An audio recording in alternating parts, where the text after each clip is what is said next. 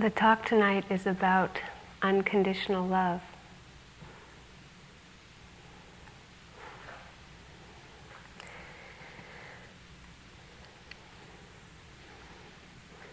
When our umbilical cord is cut, there's a way in which we're brought into this world and perceived as separate. And in the human journey, um, there are two ways that I think we go about trying to understand who we are.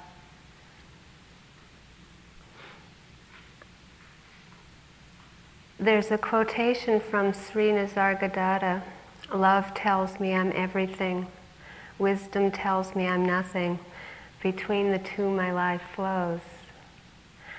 Unconditional love, or metta, is seeing ourselves through this mirror of love tells me I'm everything. It's coming to try to understand who we are uh, through this doorway of all embracing love. So, love tells me I'm everything. Uh, that within that teaching, there's a deep understanding that we misperceive that at that point of the umbilical cord being cut, that we're separate, that we're really not separate, that there is this interconnectedness with all of life, with all beings in the universe. The metta practice is very healing um, because it helps us break the barrier between any duality that we perceive, between I and any kind of other. The duality is not true.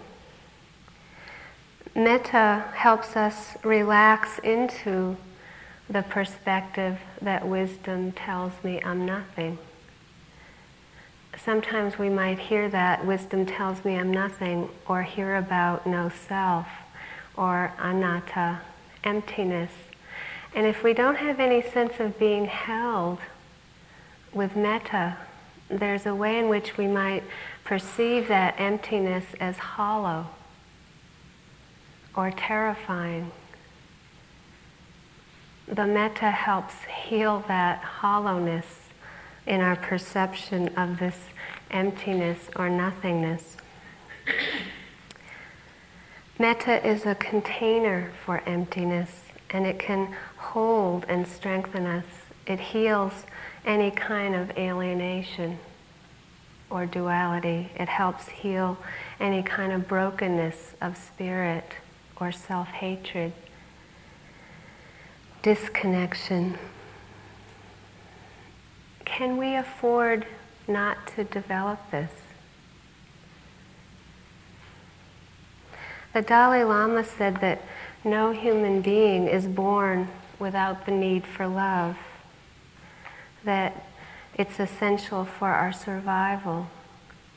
And in fact, babies will die if they don't get enough uh, affection. The Dalai Lama recently came to Hawaii and he said that human beings can survive without religion, but they can't survive without love. Unconditional love is, it's like the foundation for life itself. It's like the fabric of this universe. In our Western culture, but I think um, it's becoming more of a planetary problem there's a way in which our hearts are living in a desert of metta. And metta can be like a moisturizer. I have um, very dry skin, and every day I put on a moisturizer. And I often recommend to people that they put uh, on metta as a daily moisturizer for the dryness of heart that we have grown up with in this culture. It's an incredibly simple practice. It's simply, it's simply learning to wish ourselves well or to wish another well. And our survival is dependent upon this. That's how essential it is. The Buddha said that the experience of metta is like when a mother cow gives birth to a newborn calf. And as you know, when you give birth, you can't control what happens to that calf. You can't control what happens to the life of a child or a human being. When that umbilical cord is cut, there's no way the parent can control what happens. There's no um, wishing for a result that has any guarantee. But it's that moment of wishing well, that very pure wish. This is what the Buddha meant by metta. And can you imagine feeling about yourself that way? Truly, deeply wishing yourself well, just like a mother cow would feel upon giving birth to a newborn calf. When I was doing the metta practice for myself, sometimes I would imagine a mother cow licking a calf, and even though I would feel a sort of rough tongue, you know, that feeling of tenderness and care would feel so healing for me. And that might not be a metaphor that would work for you, maybe a kind of rough tongue from a cow. you know, that might not be what you connect with in terms of metta. Uh, but whatever image works for you, I would really try to find some metaphor that you connect with for this feeling. It's strengthening. I found that for myself and other people doing this metta practice that the biggest obstacle is self-judgment. We tend to be such perfectionists and we think we need to be perfect at this practice. And we can be very competitive with ourselves. So there'll be a sense that because there's this word metta and that we're doing the metta practice, we think that we should be bathing in this all embracing love most of the time. So it is easy to judge, you know, the practice if you're using that uh, image as that's how you're supposed to feel. Then we feel like something's going wrong. Not remembering that it's a practice.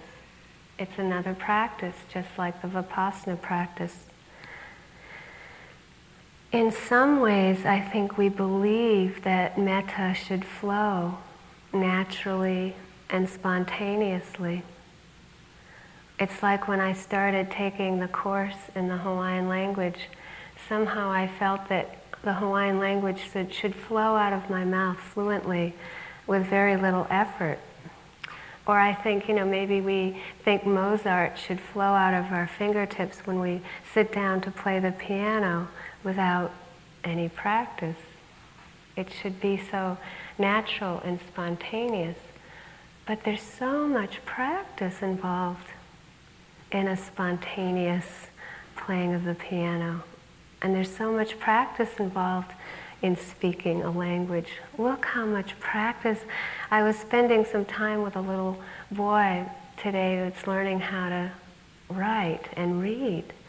And just to see him making that effort over and over again to know what the, the letter N is, because his name is Nady, and to see him like trying to connect that num- that letter with a sound, that takes enormous practice over and over. Unconditional love takes even more practice for it to be this natural, spontaneous flowing from the heart. So it's not just a matter of spontaneity.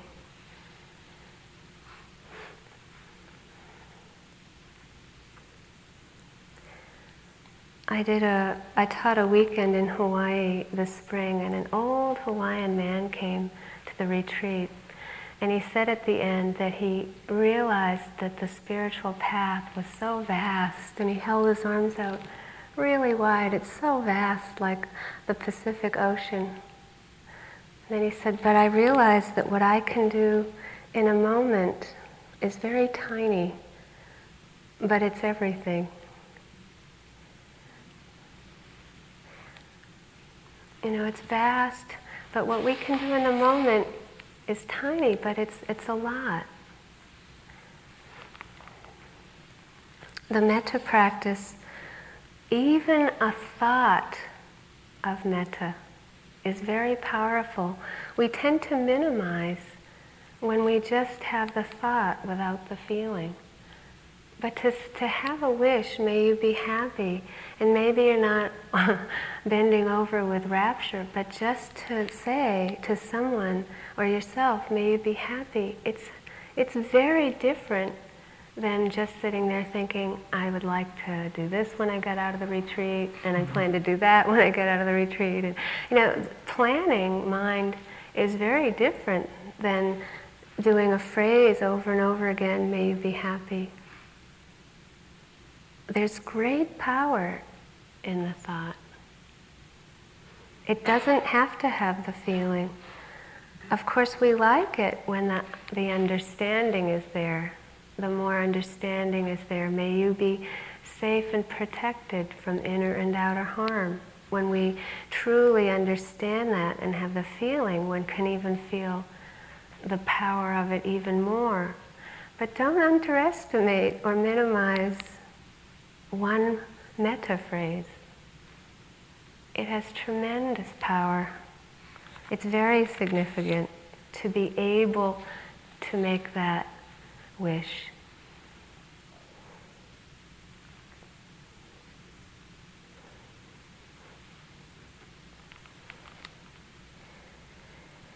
When I first started to do metta practice uh, as a full day to day practice with U Pandita, I remember uh, getting instructions from him and going in, and he said, Well, just do yourself for five or ten minutes and when you make that connection very deeply, move on to the benefactor and do the benefactor the rest of the time. And I walked out thinking, uh oh, five or ten minutes. You know, I just couldn't believe that I was supposed to do myself five or ten minutes and then the benefactor the rest of the time because I knew it would take me much longer to make that connection with myself. Um, it was like a joke and I started doing the phrases, the traditional phrases, may I be happy and peaceful mi- of mind. And this cynical voice would come in and say, yeah, right. You know, it would just be like, it was just, and then when I'd get to may I be strong and healthy of body, which I have a body that breaks down a lot, say may I be strong and healthy of body, this voice would go, fat chance on that one. You know, you'll be lucky if you have any health at all. You know, and it would just be amazing.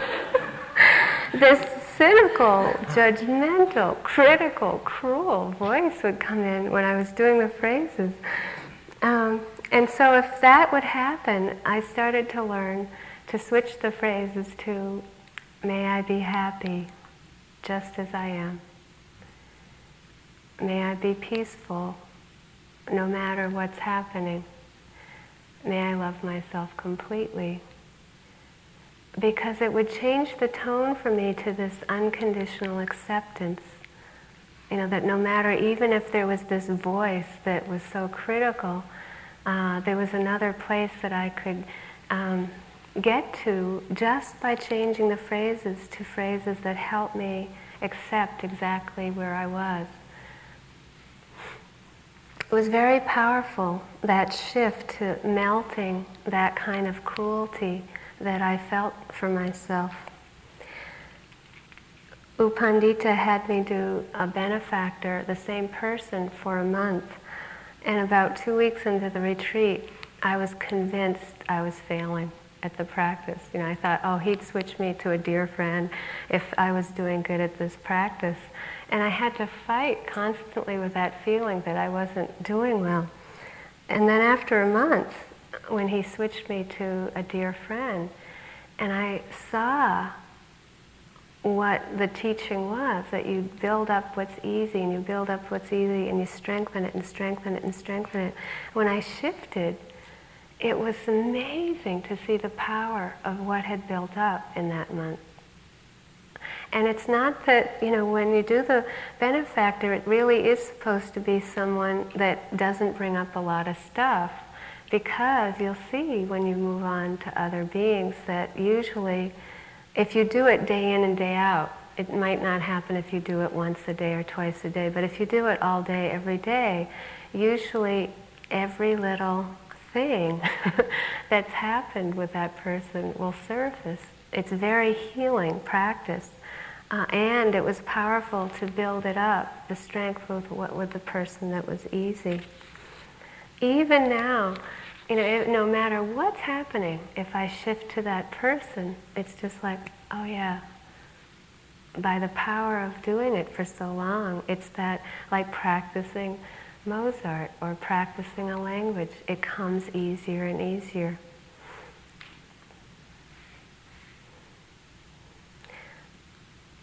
I also was working with a student over some years who couldn't do anybody but herself.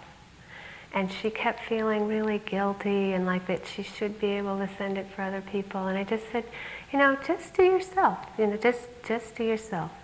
And for the last three or four years, she's just done herself. And she came to a retreat in New Mexico that Stephen and I were teaching.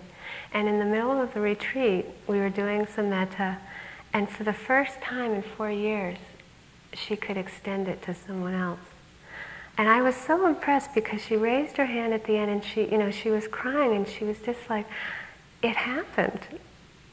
She just let it build up for herself enough until she felt it deep enough.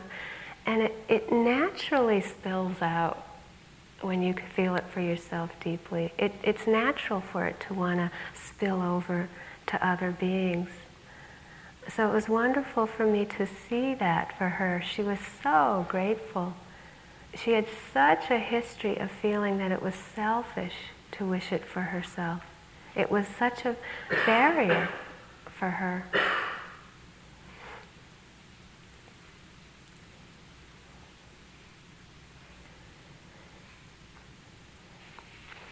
Stephen talked about the importance of spiritual friends and his metta talk. For me, when I was doing the benefactor, I just started to appreciate more and more how much of a lifeline spiritual friends are for us. You know, they're like a, a lighthouse. You know, those lighthouses that have the light and the, in the foggy sea. There's a kind of way in which we can orient ourselves when we're lost. I came across a little poem by Rosellen Brown about friendship. She said, What are friends for? My mother asks. A duty undone, a visit missed, a casserole unbaked for sick Jane. Nothing. They are for nothing, friends, I think. All they can do in the end they touch you. They fill you like music.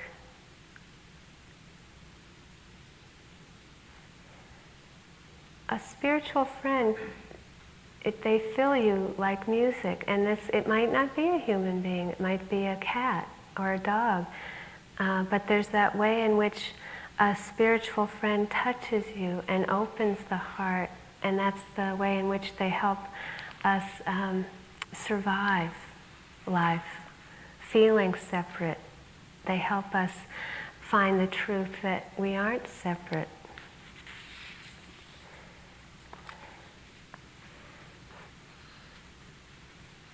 One of the teachings in doing the practice of metta is when you when you go to somebody, you're supposed to think of that person's positive qualities, which are any qualities that touch you about the person. It's how do they fill us with music?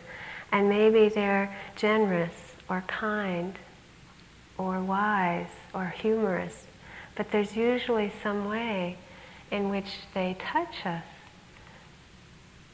I found that by practicing that, every walking and every sitting with one person, reflecting on this person's positive qualities, and then continuing the practice. And every time I went to a person to think of that person's positive quality, it was such a powerful practice in itself that even with a difficult person, I might, might struggle with trying to find a, a, positive quality. And the person I was doing, I finally decided, oh, she's a good cook. and it was really funny because I thought, well, is that good enough? is that a good enough quality that she's a good cook? and there'd always, it's so funny how the critic would come in and judge, but that there was a generosity in this person's cooking, and it would help me warm to the person.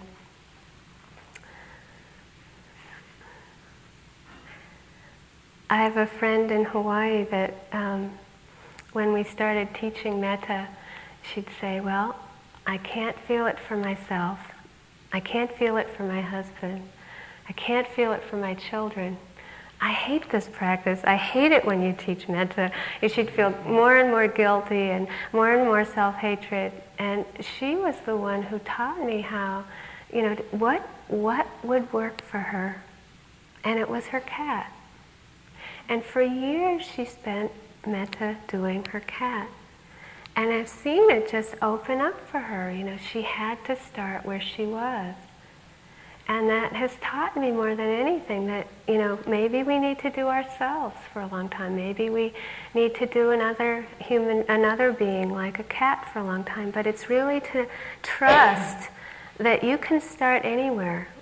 Wherever you are with it, there's a place to start and that it's okay. May I be happy just where I am. There's a dog that lives around the loop named Lizzie, and you might have noticed that she comes by here. She's 120 years old, and she looks like it. She's walking really funny. She's got very little hair. Her hair's falling out, and she comes around uh, and she had a stroke a while ago, and she didn't. She laid down for about a week and didn't eat, and her, her parents were feeding her water with a turkey baster. Uh, and then somehow she made it, and she's still alive. And I think of her coming over here. It's like I always think that she comes over here to give interviews. And it's like she has a mission. And I really think that's what keeps her alive. You know, she'll, I'll, I'll see her head out over here. It's a miracle that she gets over here. I mean, I can't believe she can still walk over here. And I'll always, you know, some people think it's because she gets love here. But there's also, I think she's also really got a job. you know, she's really extending a lot of metta here. She receives it. And there's that, where that boundary breaks down. You know, there's no, no separation. There is no Lizzie, there's no us. There's just that, that love, that unconditional love. And I see it has such a pull for her here. It's wonderful.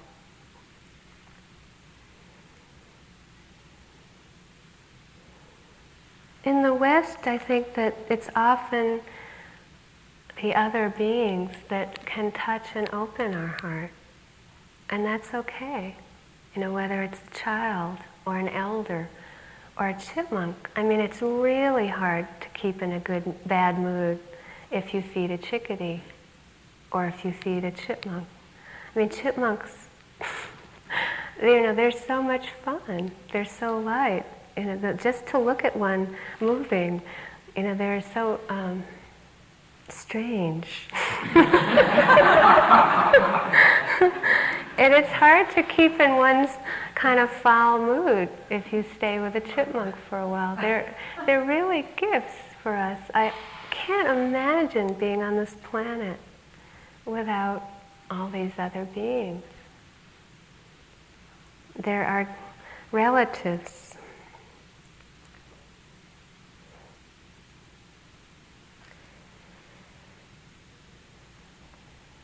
So, however you relate to benefactor, it's a great gift if you can find a human being.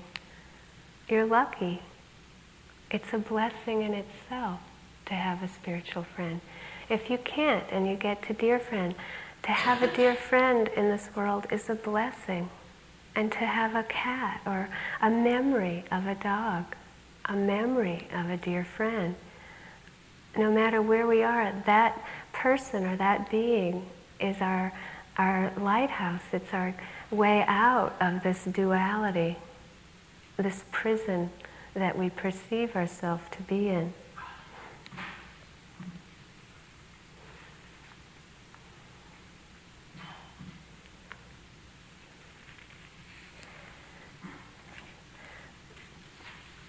Yesterday I was driving along the road and there was a turtle, a painted turtle in the middle of the road. And I had seen a truck in the back, in the rearview mirror. And I've been through this before, the years being at IMS finding uh, turtles that had been run over. So I decided to stop the car uh, and pick up the turtle and bring it to the side of the road. So I picked it up, and I, its tail looked really funny. And I thought it had been hit, and it wasn't it, it was really pulled in, and I thought it might be dead. But there was a leech on the back of the turtle, and I'd never would imagine a leech on the back of the turtle, but I have some unpleasant association with leeches. It's like I was like, yuck, it was like a leech. Ah. I just, it was just like total aversion. I'm holding this turtle, it's like, a leech. Ah. and the difference between what I felt for the turtle, I love the turtle. And know, this leech was just like the worst thing that ever existed in my mind. And so I, I took a stick and I was trying to get the leech off the back of the turtle. And for five minutes I'm like, yuck, a leech on the back of it, yuck, a leech. and I get the leech off and it's like, you know, what is the big deal? you know, I just, you know, opened to this poor little leech that was just kind of like upside down in the grass. You know? you know, it was like, pardon me, I'm, just, I'm just a leech doing my thing. it's amazing to watch this discrepancy in my own heart, you know, and I, so I just sat there, may you be happy, even if you're a leech. it's not my fault that you took birth as a leech. I went on and on doing this thing. And finally, I felt that I broke the barrier. It's probably temporary.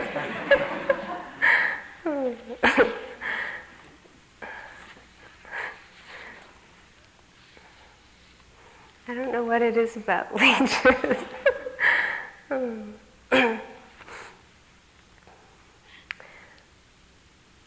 Metta is an incredible mirror for our way of relating to ourselves and others. It's all about relationship.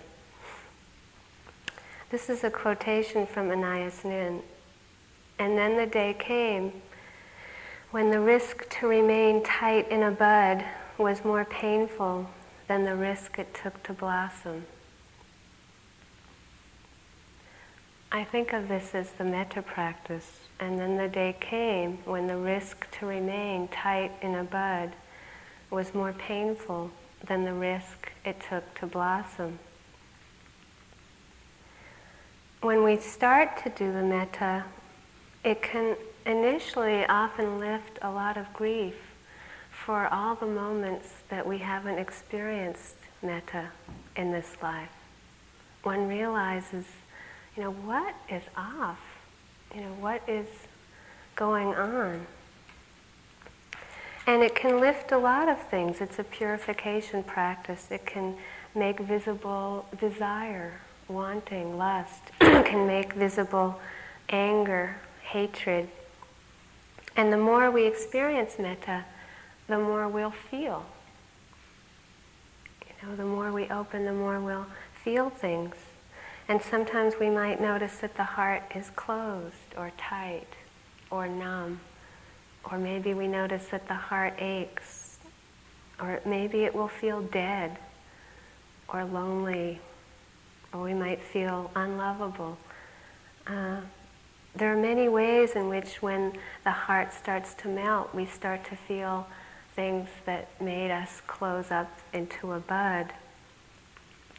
But the more we do metta, I think the more we'll find out what metta is and what it isn't.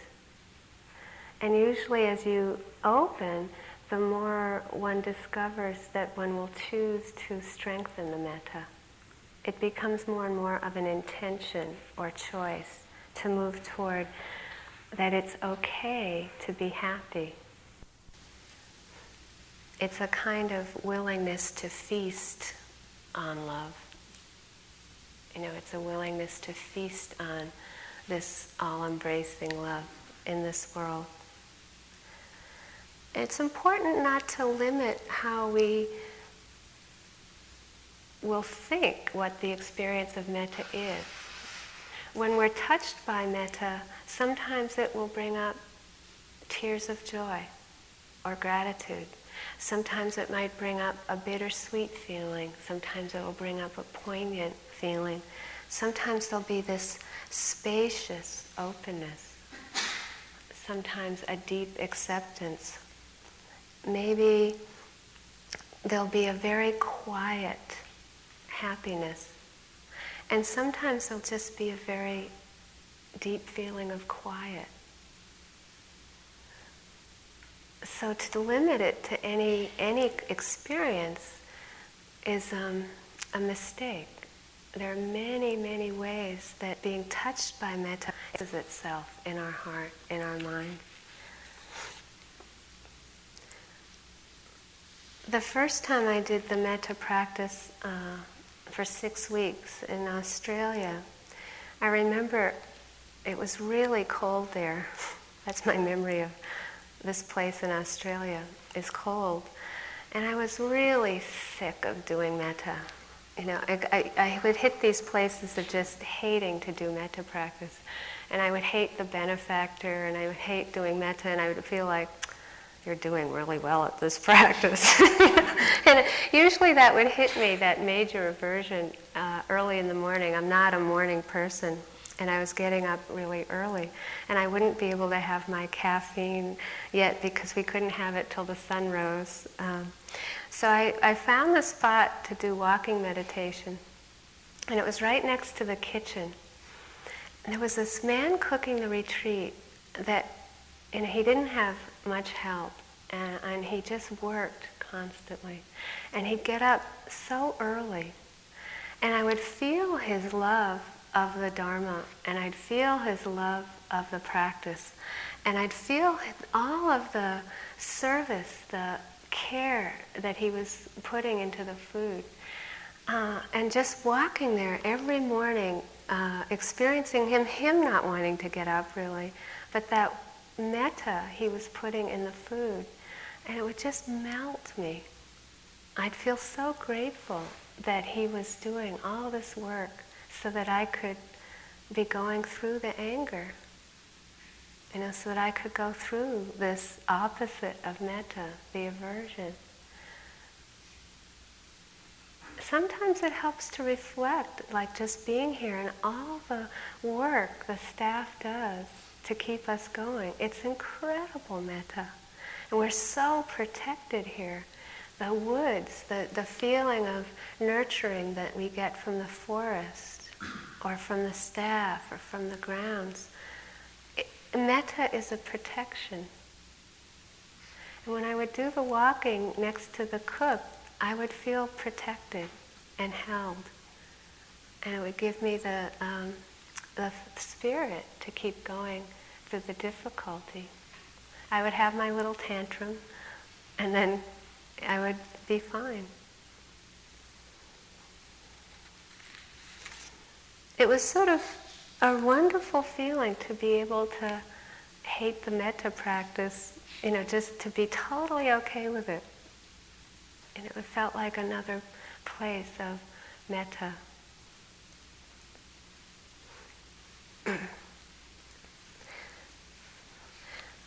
One of the deepest things that surfaced for me in the metta practice uh, that felt like a killer kind of surfacing was a deprivation from my early childhood. And there was a, a place where I felt like I was just holding my heart in my hand. And it was like it was almost dead. And it was like I could find this one little coal, live coal. And sometimes I'd walk around going, like I was just trying to revive this coal. Uh, it was very powerful and it was really painful at times. And I, I realized that I had so much aversion to neediness. It's like this really deep place of neediness that hadn't been responded to. Well, it was responded to probably with aversion. And so I learned to have aversion toward this neediness.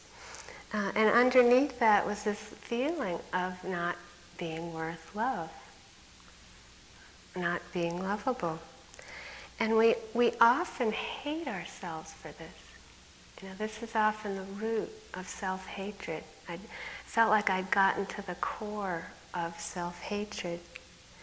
And I'd get to this place when I say it was like holding uh, almost like a dead heart in my hand. It was like I felt like I would die if I didn't get metta. And that's where it really is the source of our survival. And we can get kind of mixed up, I think, in the teaching around attachment. You know, that attachment is not okay or suffering. But there is a level where, uh, you know, having a relationship is at the core of our survival. It doesn't mean that we don't have friendship. It doesn't mean that even if we're 80, that we don't need friendship. It's the attachment that's the suffering, but the friendship is the fabric of life. It's important.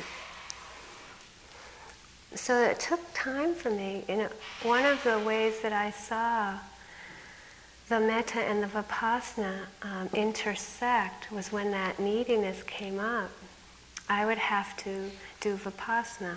I would have to open to that experience of being unlovable or needy. Uh, and then I would break the barrier to myself. It was like I had to go all the way back to that infant uh, and feel that experience deeply, which the Vipassana practice gave me the strength to do. Remember that metta is love with understanding. And we don't break the barrier to ourselves or another without the understanding. And so I really came to appreciate how the vipassana works with the metta, that it really helps, you know, without the vipassana, we don't really have that ability to open to the difficult, to the painful, and to break that barrier that we have to ourselves.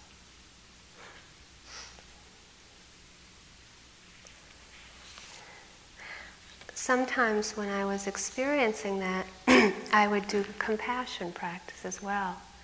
I remember when I learned the compassion practice, I had this thought, you know, why didn't anybody teach me this before?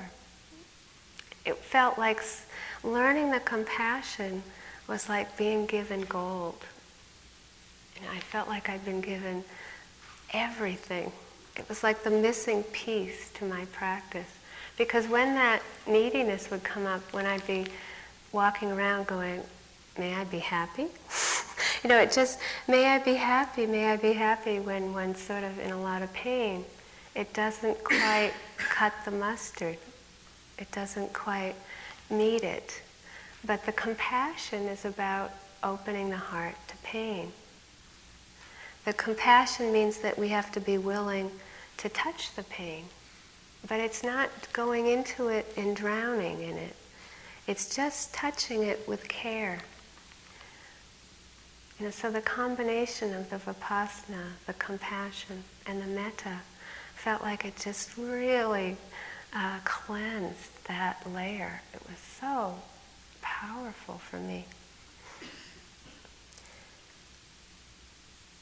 I find that the metta practice heals wherever we learn to abandon ourselves. And there's no blame in that. You know, it's like wherever we learned it, usually our parents learned it and whatever, it's like we learn, we learn. We're, we're human beings that learn. Uh, and, and the metta and the vipassana are a way to learn not to abandon ourselves. Every time we come back to the present moment with mindfulness, we're here for ourselves. Every time we come back to the metta, we haven't abandoned ourselves. It's a very profound shift, transformation.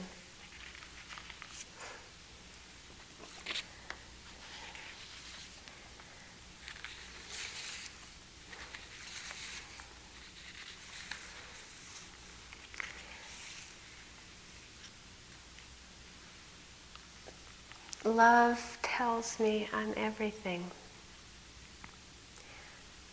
Who am I? This summer, uh, Stephen and I went to Hopi reserv- the Hopi Reservation in Arizona, and it inspired me to read a bit more about their belief system. When um, a child is born, a Hopi child, they're given a, a ear of corn, and it's called corn mother. And the corn has to be a perfect ear of corn. And the child is kept in darkness for 20 days. The child isn't allowed to be in the light. And the corn mother is put next to the child and kept with the child at all times. cornmeal is painted on the walls of the house uh, of the room the child is in and the ceilings. And there are many different things done for the child in that 20 days, but the child's kept in darkness. And on the 20th day, in the morning, before the sunrise, while it's still dark, all of the aunts of the child come and have a, a corn mother, a perfect ear of corn. They, they, they carry, the grandmother has one, the aunts and the mother. And they pass the uh, corn mother from the navel of the child up to the head four times.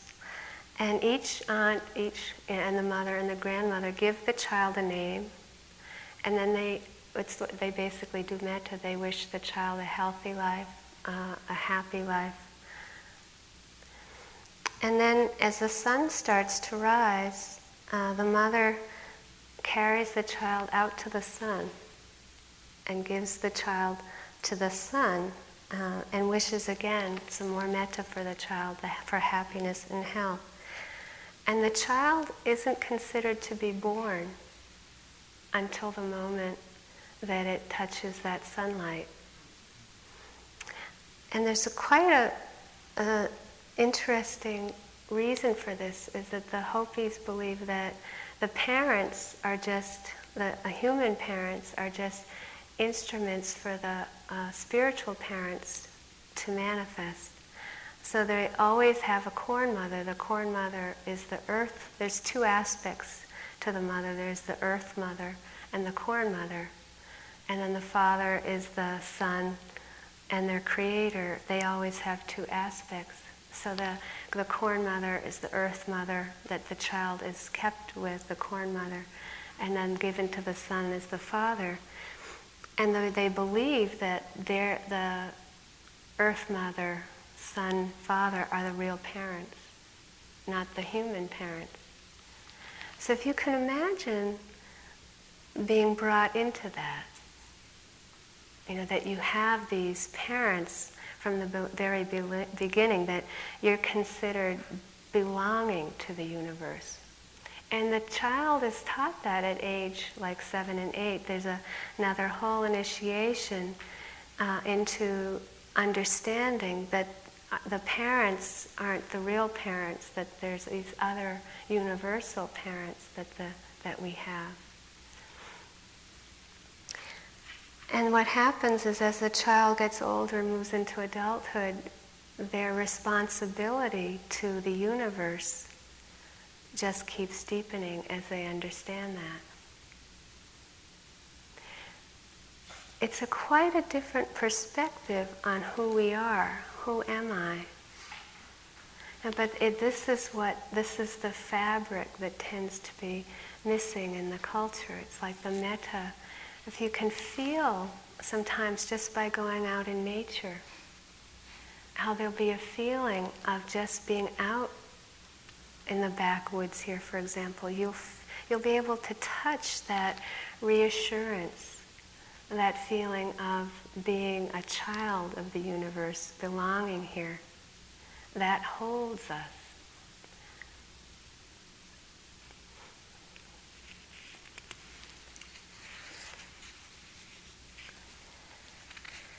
And remembering that, that the metta that holds us helps us relax into the nothingness, the emptiness.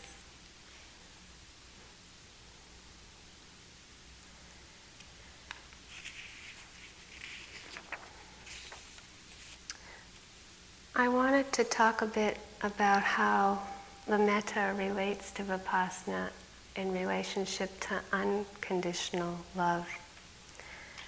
There's a poem that I have that I don't know who wrote it, but I found it many years ago, and it's called Love.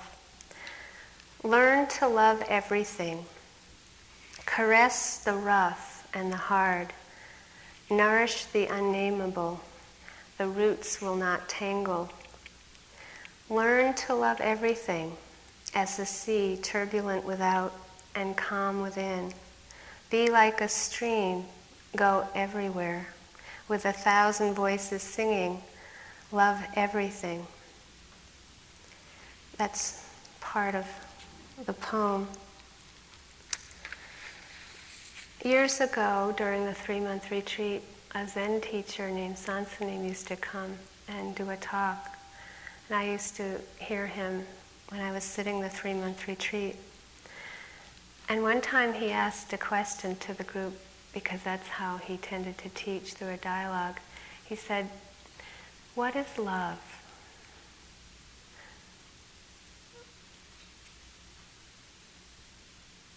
And he asked it three times. What is love? What is love? And it's like the answer is just what's happening. This is where the vipassana and the metta intersect again. It's like there's a hollowness to it if there isn't a kind of care or tenderness or quality of vulnerability in our awareness. But when the awareness just really just is a mirror, it reflects what is happening in the moment. You know, that is love. Unconditional love isn't just about pleasure. And our idea of love tends to be centered around self centered desire. You know, that we tend to think of a person as somebody we love if we get love from them. What do we love? You know, what do we love in a person? What do we love in ourselves? Do we love greed, hatred, and delusion in another? Do we love greed, hatred, and delusion in ourselves? Someone asked me once, you know, what I thought a courageous heart is. And a courageous heart to me is this kind of love. It's a courage um, to love the unpleasant aspects of a being like a leech, the, to love the unpleasant aspects of a person as well as the pleasant. Love is something very deep. It includes every aspect of a person. I don't know if some of you have seen the movie Shadowlands, but it's about a writer named C.S. Lewis. And he asked a question in the movie in, in his life that I thought was quite powerful.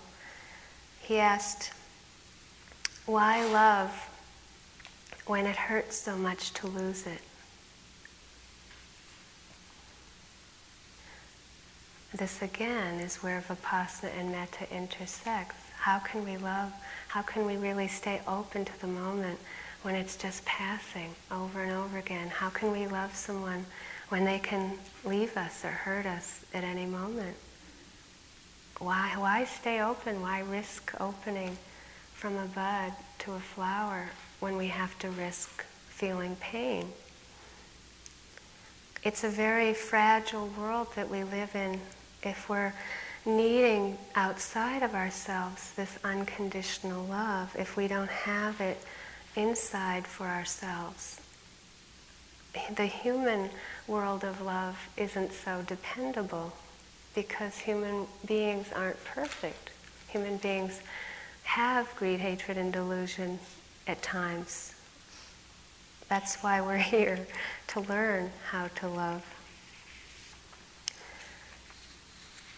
I felt like several years ago when the Persian Gulf War was happening that I came up against what unconditional love is versus conditional love is really powerfully.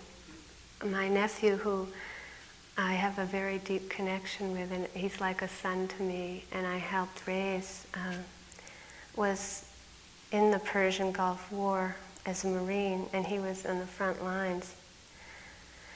And so I would be doing metta, and I'd have the image of President Bush at the time, and I'd try to send him metta, and I'd say, you know, may you be happy, and then that voice, if you stop the war, may you be happy, may you be peaceful if you stop the war. That there'd be that condition. And then I would do Saddam Hussein, and I'd see his face, and I'd say, you know, may you be happy if you stop the war. There'd again be that condition, and that would be so painful for me to have to face that voice. And then I'd try to do my nephew, and I was really surprised that that was hard, because I'd say, may you be happy if you don't die. May you be peaceful if you live. I was really attached to him staying alive. And it was over and over, day after day after day after day, coming up against that conditional love on such a deep level. And it taught me so much about what is conditional love and what isn't. You know, unconditional love includes everything. It includes that people leave, it includes that people die, it includes that there's war it really goes deep. And it, it isn't so easy. That's why we start with the easy. And we work to what's more difficult.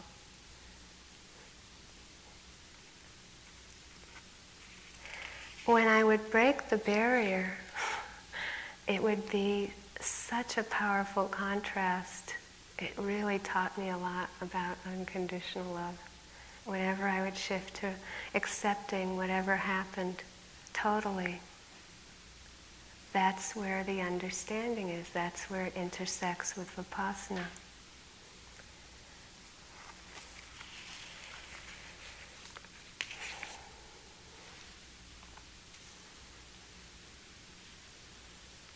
There's a quotation from a poem by Mary Oliver that I like a lot because to me the metta, all of what I've been talking about is the metta is really a protection. It's a sanctuary. It's a refuge. And uh, we can develop a sanctuary for ourselves and others in our own heart, a shelter. So, this is a poem by Mary Oliver. Once only, and then in a dream, I watched while secretly and with the tenderness of a caring woman, a cow gave birth to a red calf, tongued him dry, and nursed him in a warm corner of the clear night, in the fragrant grass, in the wild domains of the prairie spring, and I asked them. In my dream, I knelt down and asked them to make room for me.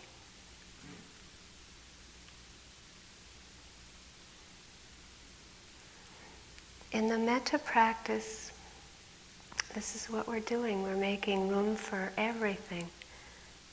We're making room for anger. We're making room for neediness. We're making room for unlovability.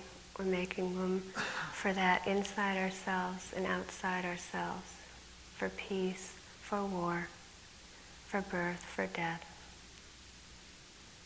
It's this incredible shelter that we develop inside of ourselves that's boundless, that has no boundaries. Let's sit for a few minutes.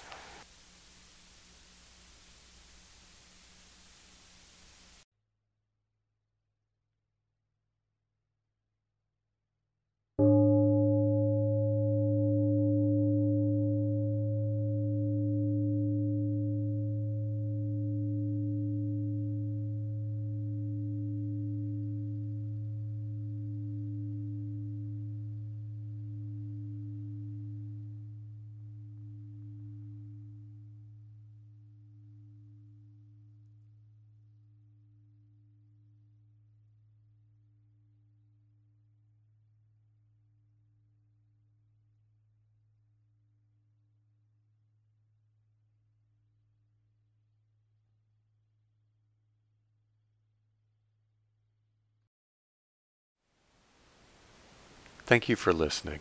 To learn how you can support the teachers and Dharma Seed, please visit dharmaseed.org slash donate.